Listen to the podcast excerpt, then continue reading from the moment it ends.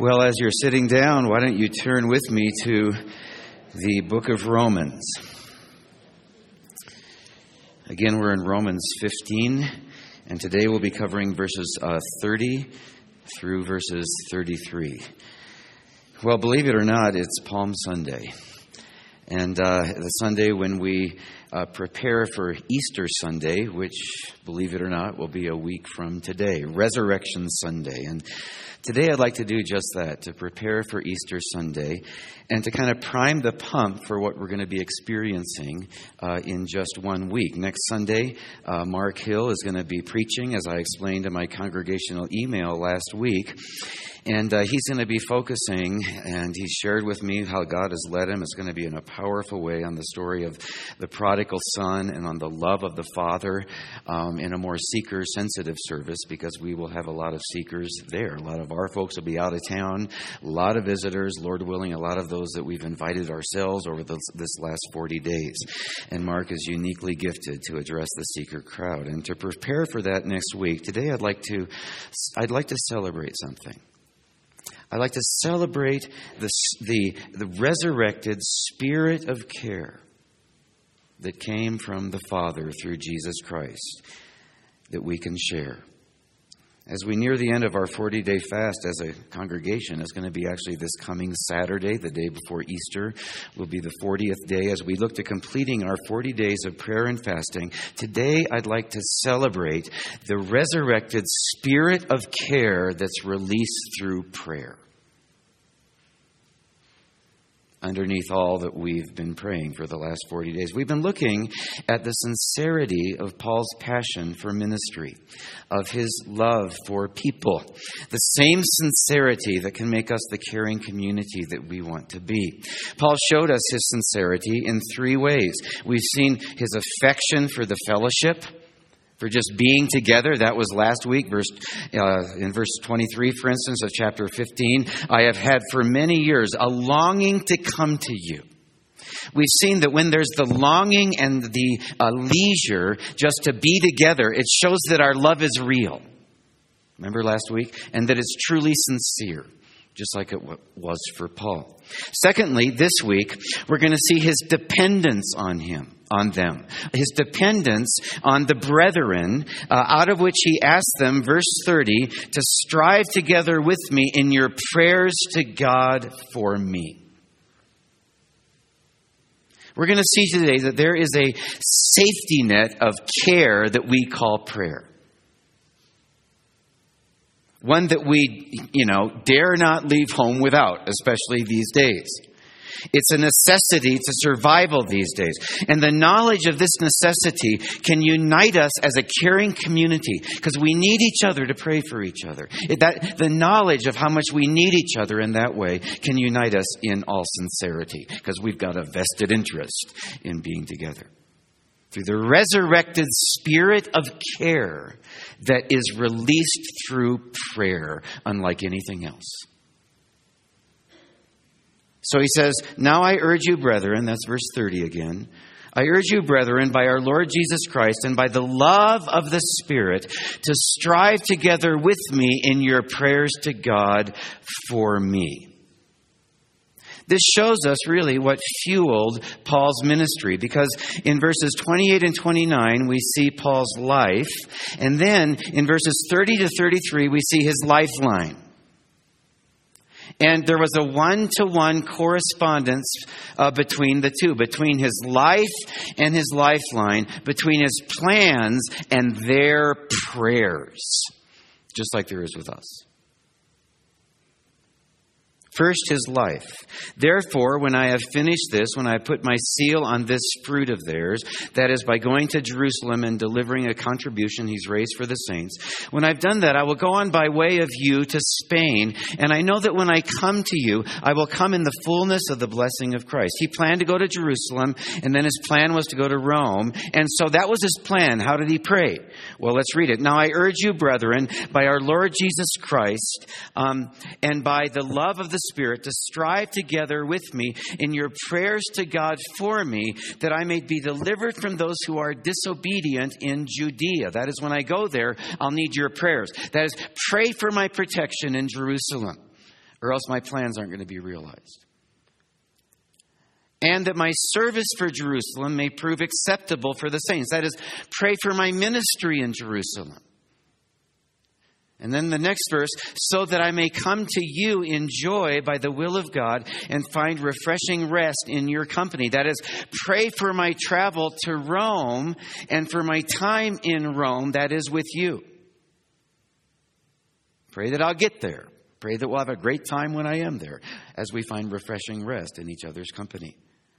Paul knew the degree of his dependence on the prayers of the saints at every point of the way, and, though he, and so he asked them to pray for every point of his ministry. It, it, wasn't by way of cliche that he asked them this. It wasn't just because he wanted to look pious. It wasn't just this nice spiritual sounding conclusion to this great book. It was a real request. It was a heartfelt desire and sense of need, of necessity, that they pray for him. Now, in light of this, it's not surprising that this wasn't the exception here in Rome that he should ask the church to do this. He does it all the time. It, it, it, was his rule, the rules all through his writings that he do it. Colossians 4 2 and 3. Devote yourselves to prayer, praying at the same time for us as well. Ephesians 6:19 Pray on my behalf he told the church at Ephesus that utterance may be given to me in the opening of my mouth and to make known with boldness the mystery of the gospel as we ought to be praying for Mark as he does that on this coming Sunday that utterance would be given in his behalf as he makes known, known with boldness in behalf of these seekers the mystery of the gospel and of God's love. 2 Thessalonians 3:1 Finally brethren Paul says pray for us that the word of the Lord may spread rapidly. Hebrews 13:8 pray for us. And I urge you all the more to do this that I may be restored to you sooner 2 Corinthians 1:11 and he will yet deliver us he told the Corinthians how you also joining us and helping us through your prayers that thanks may be given by many persons in our behalf for the favor bestowed upon us through the prayers of many We've been favored by God. We got this incredible ministry from God thanks to your prayers. And that created a sincerity of love for them because He needed them.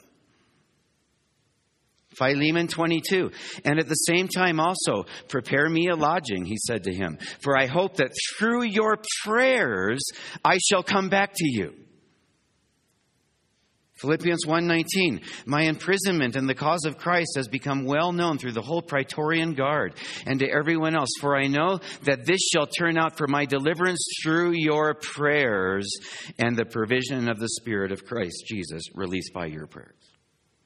And then he sums it up fervently and briefly and powerfully in 1 Thessalonians 5:25. Brethren, he prays. He, he says, pray for us. Paul knew his life had better be linked at every point to his lifeline.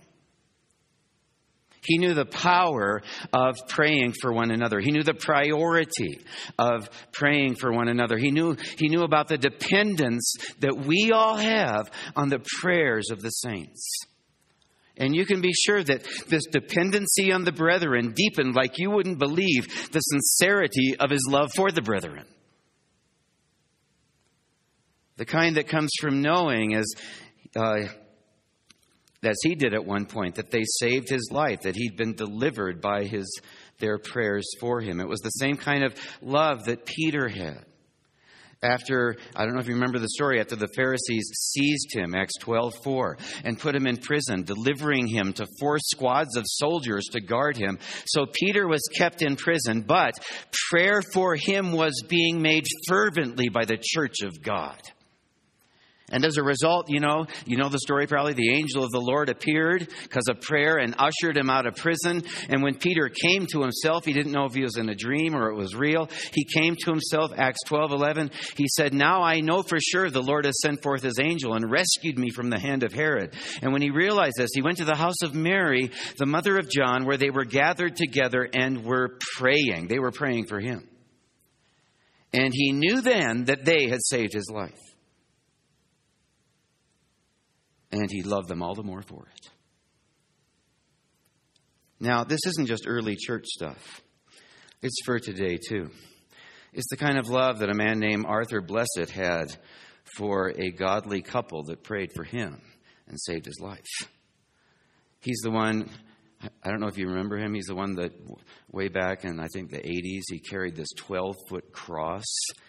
Uh, over 21,000 miles through wars and through deserts and through jungles, through 71 countries and six continents, carried the cross of Christ and preached the gospel, and revival broke out in many of these places.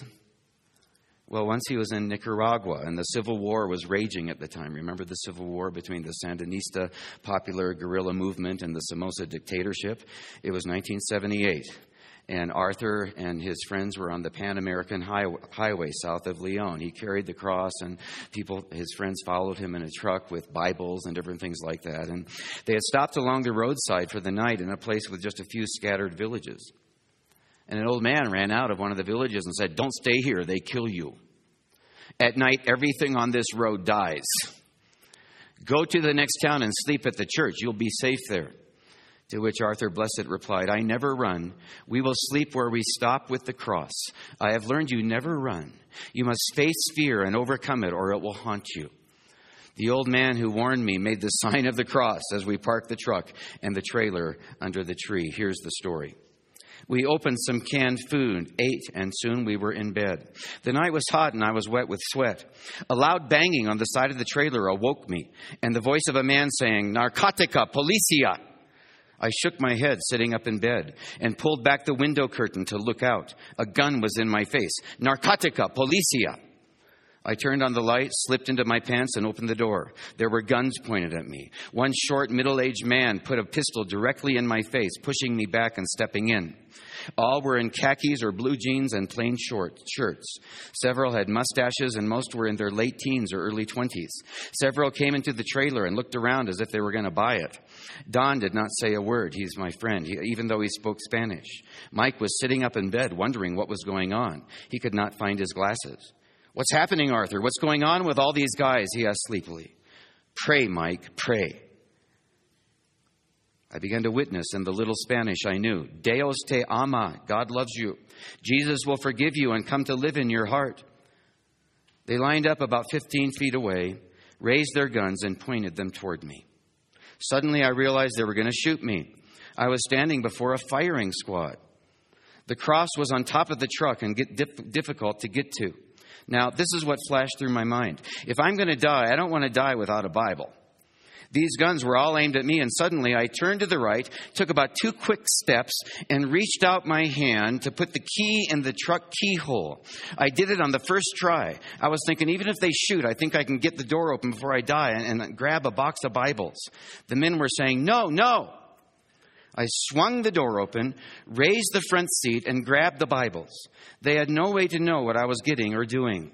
Only God knows why they didn't shoot. But my thought was if I'm going to die, what does it matter whether I get it from the front or the back? I set the box of Bibles on the ground and turned to get it open. After uh, an opening in the box, after getting an opening in the box of American Society Bibles, I thought I'd give them all a Bible too, filling my arms as I stood up. But no one was there. What's happening, I wondered. The glory of God was present. And then I saw the unbelievable. All the gunmen were on the ground, flat on their backs. The short man, who seemed to be the commander, was lying inside the trailer with only his feet and legs sticking out. As I walked toward them, they began to slowly get up in a daze. The man at the door, uh, collect, uh, collecting, sat at the door, collecting himself. I said in Spanish, Do you want a Bible?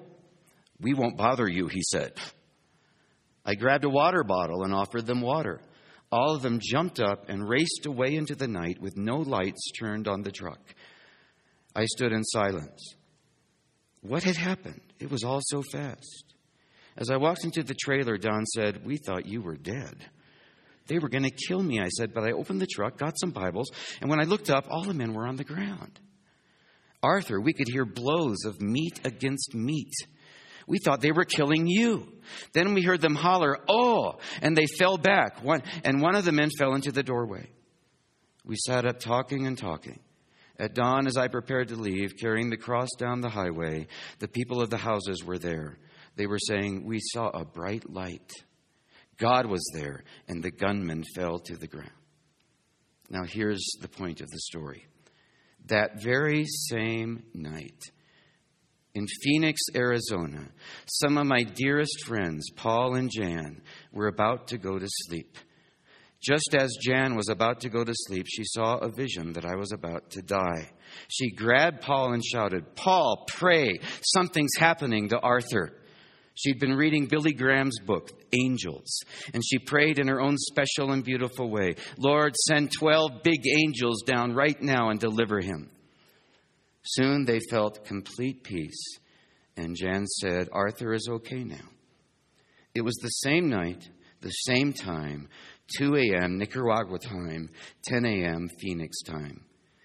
A few nights later, we arrived in Managua, Nicaragua, and telephoned back to the States and heard the rest of the story. Well, we need to pray for our missionaries, right? But of course, not just for them especially in a, a, day when America is now a mission field and so many are falling away, some without even knowing it, when the powers of darkness have been released as never before, not just in Nicaragua 30 years ago, but in our country, a country that used to be Christian, we need to pray for each other. And we do in this church much more than many know. There's, there's the same New Testament dynamic going on right here. Maybe not as spectacularly as Blessitt uh, experience. Maybe, maybe we just don't know about it, but no less supernaturally. Many of you are, have been prayed for by the elders of this church, which we do on a regular basis. You've been prayed for again and again. Some of you know I've got all of your pictures from the pictorial directory on three by five cards, and you get prayed for by me on a regular basis. And we have a prayer chain for uh, emergency prayer requests. And there's a whole lot of praying that goes on in everything from small groups to Iron Hour to the women's ministry. There's a woman who takes it on as her ministry. She doesn't want her name to be known, to sit at home and to pray for this church. She has a passion for this congregation, even though this isn't her church. She prays and fasts for us. In fact, there are many such people who lift up our church all the time, not to mention the 40 days of prayer and fasting that we're in right now. We have no idea the kind of power that gets released when it's all focused on one place through one body. That's synergy. More than many probably know, just your being here is a spiritual lifeline because you're being prayed for. I know it's been true for me. In a lot of ways, what you see in the pulpit, to the degree that it's in the Spirit and of God, and obviously is not always, uh, whether today or, you know, in Jean Green's memorial service or whenever, my, my whole ministry, and I know this to be true in a way that you never will, is just this tip of an iceberg that's not me. It all comes from the prayer that's been supporting a very faulty pastor of yours for many years. It's because, it's because I have squandered so much of my time in prayer. Praying on company time, as one man complained in my first church 30 years ago. And it's not just me that you see. Many others have been praying for me, and there's a lesson there for you. So, so bear with me for just a second. Back when my dad died when I was six, the one who my mother would end up marrying um, eight years later, Warren Myers, she turned him down, and he had to wait eight whole years. And you know what he did through that eight years? Never contacted her, said, It's up to you. If you could develop an interest, contact me. But before every meal, three times a day for eight years, he prayed for our family. Lila Trotman, the wife of Dawson Trotman, who founded the Navigators, did much the same thing for my widowed mother. In high school, I fell away from the faith. And uh, during that time, my folks asked me if they could ask their supporters to pray for me. And I don't know why I did. I didn't even believe in prayer at the time or even in God, uh, but I, I let them do it. And their missionary newsletter at that time went out to 1,500 households on a regular basis. And to this day, I run into people who've been praying for me consistently for 30 years. It's not me. Reminds me of 1 Corinthians 4 7. What do you have that you did not receive? Right? And if you did not receive it, why do you boast as if you did? If you did, as it, and if you did receive it, why do you boast as if you did not receive it? And all of this comes together in power. All of this reaches a critical mass in God's design in and through a praying church. When you place yourself, you know, under the umbrella of such a church, you're swept up in the coattails of the prayers that are being lifted up day and night. If this is your church, you've been prayed over, you've been fasted over, you've been lifted up on a regular basis ever since you've come here, even though we might not have known your name until later on. You get prayed for because this church gets prayed for. It's like guilt by association, it's prayer by association. So, who wouldn't want to go to church? Now, this does many things on many levels, but in a lot of ways, the bottom line is the kind of caring that it creates on both the giving and the receiving end, which is Paul's point and my point today. As we turn to my second and final point from, from prayer to care, to the care it creates. That's why in our passage for today, Paul asked them to pray for him by the love of the Spirit verse 30. Because you see, it's all about love. Knowing that you're prayed for creates a sincerity of love, especially if you know that you desperately need it. You just talked to some of our people in crisis. I was just talking to Jill Parrott, in fact. I called them as they were on their way to the hospital for this huge surgery that uh, took place Friday, and we prayed together and put me on the speakerphone so that both of them could hear it. And she said, "I just, you can just tell it, can't you, when you're being prayed for? Ever, any of you felt that way? Many of you have. You can just tell it. You just know when you're at a time of need and the church is praying for you." She said, "I can just feel it." It connects us with the love of the Spirit because it's by the love of the Spirit who's in us that we lift each other up, right? It creates a sincerity of care for each other when we pray for each other. I know it's true for me. I found that praying for someone, praying for all of you day after day, you know, picture after picture, taking your picture into my heart and lifting it up visually to God creates this same kind of sincerity uh, towards you and me. Sincerity of love. And that's a good part of why I think Jean Green, why she loved so many. Because she prayed for so many, didn't she? She really prayed. It's so powerful in creating a caring community. Proof positive of the sincerity of Paul's love. Alexander Whyte, the 19th century Scottish preacher, put it this way in a, in a sermon called The Secret Burden. Listen carefully. You simply dare not pray in public for other men any more than for yourself as they need to be prayed for. You would be arrested and imprisoned under law of libel if you did it. But in private, neither your friend nor your enemy will ever know or even guess till the last day what they owe to you and to your prayer closet. His weaknesses and sins, you may not so much as whisper them to your best friend, but you can and you must bear them, bear him by name before God. And if you do so, if you lift up their weaknesses and sins, and if you persist and persevere in doing so, though you would not believe it, you will come out of your prayer closet to love and to honor and to put up with and protect and to defend your friend and even your enemy all the more.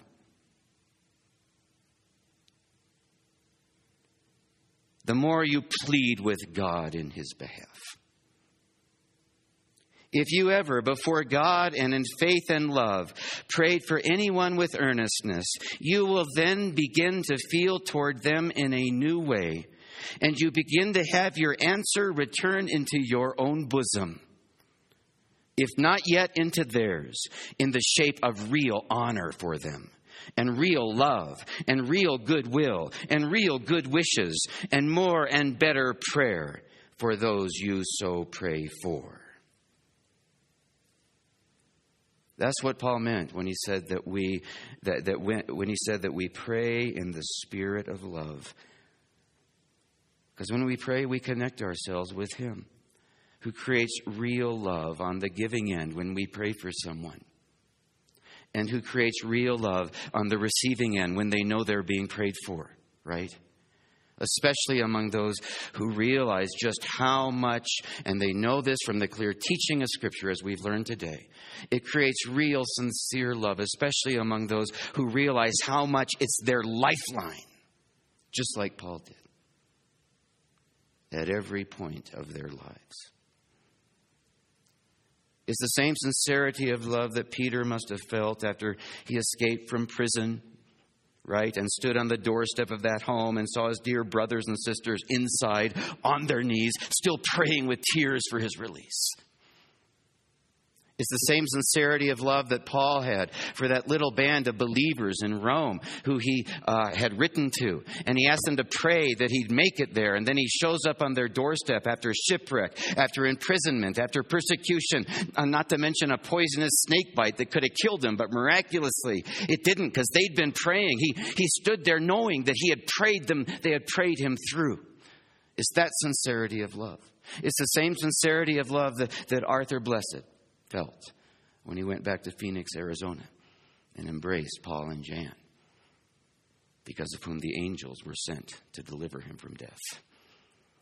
It's the same sincerity of love that we can have for one another, knowing that we've been prayed for, that there is a safety net of care that we call prayer, one that we dare not leave home without or live without. And the knowledge of this necessity can unite us as a, a, caring community in all sincerity through the resurrected spirit of care, thanks to the resurrection of Christ, that's released through prayer, which is just what we've been doing for the last 33 days. It's released through, through brothers and sisters in Christ it's released in a lot of ways because we're in the same family. We're, we're in the same family because of what we're going to celebrate now, because of the blood of Christ that unites us. That unites us literally at levels deeper than natural kin. His blood goes deeper than any blood tie in this forever family that we call the church. And so, how fitting it is that the Sunday before Easter this year is Communion Sunday. What better way to, to prepare for Resurrection Sunday than to remember his death? Powerful one two punch. Rarely happens in the church calendar to remember his death. And for that, we'll have the uh, servers come forward.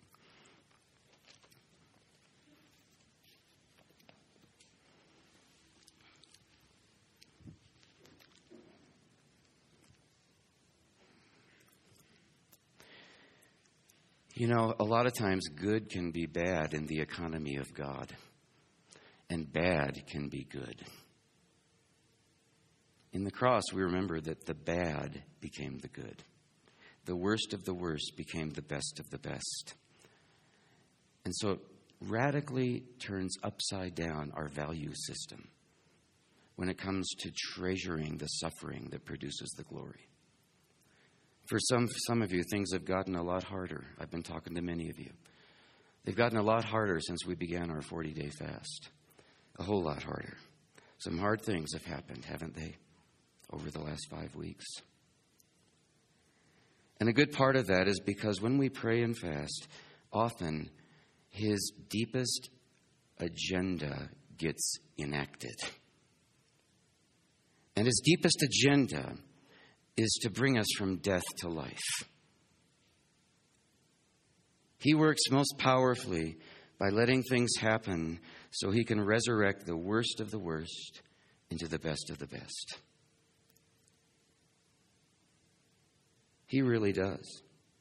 After the pattern of the cross, to bring about a far greater glory than could possibly have happened without the agony. Because we need to be emptied before we can be filled. We must be broken before we'll be made whole, like Michael's byline says in his email. What, how does that go, Michael? Broken into peace? I love that. We must die in order to truly live, just like him.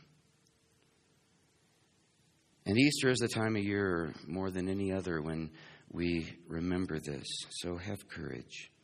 Whatever's happened to you over the last five weeks, whatever happens in the weeks to come to you individually, or to us as a body, or to this country, or internationally, remember the cross. Remember the resurrection. Remember that these together um, are now the very pattern of our lives from death to life, from pain to gain, from groaning to glory. That's his promise.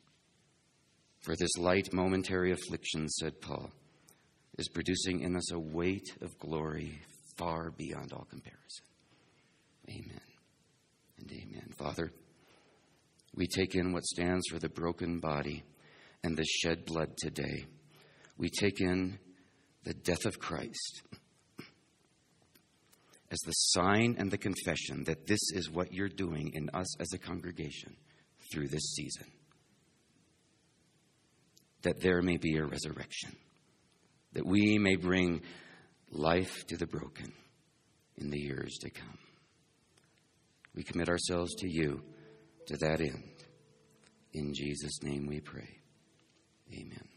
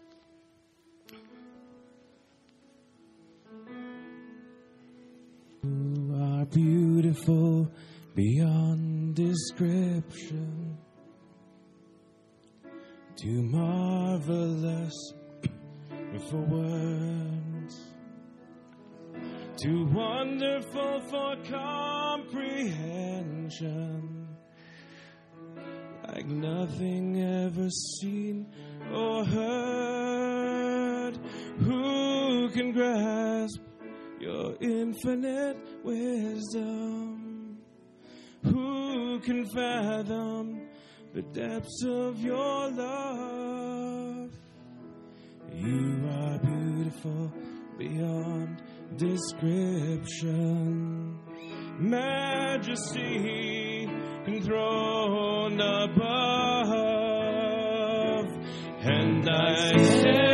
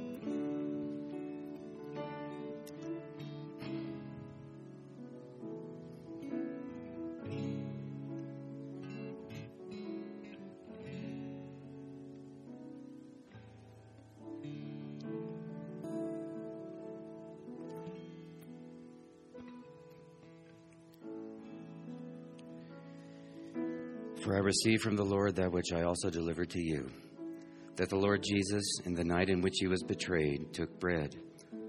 And when he had given thanks, he broke it. and said, This is my body, which is for you. Do this in remembrance of me.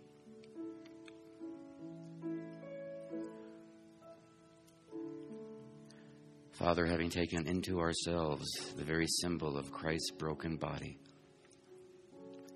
as the sign and the confession of our brokenness and of your goodness in allowing that to happen to us, we now turn to the cup. And we thank you for the blood that was shed and the spirit that was released when that blood was shed, and many were resurrected from the dead. And so we take this blood into ourselves, thanking you that you cleansed us from our sins and you gave us the spirit within, so that in your time, having broken us, you could flood through us to life anew. We commit ourselves to you now to that end. In Jesus' name,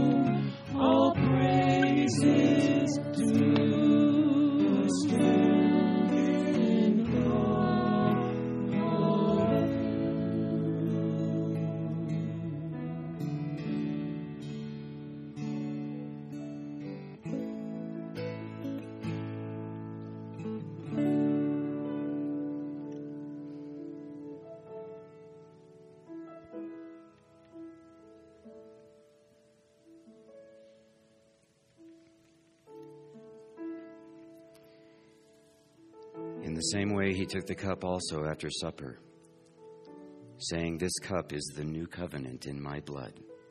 Do this as often as you drink it in remembrance of me.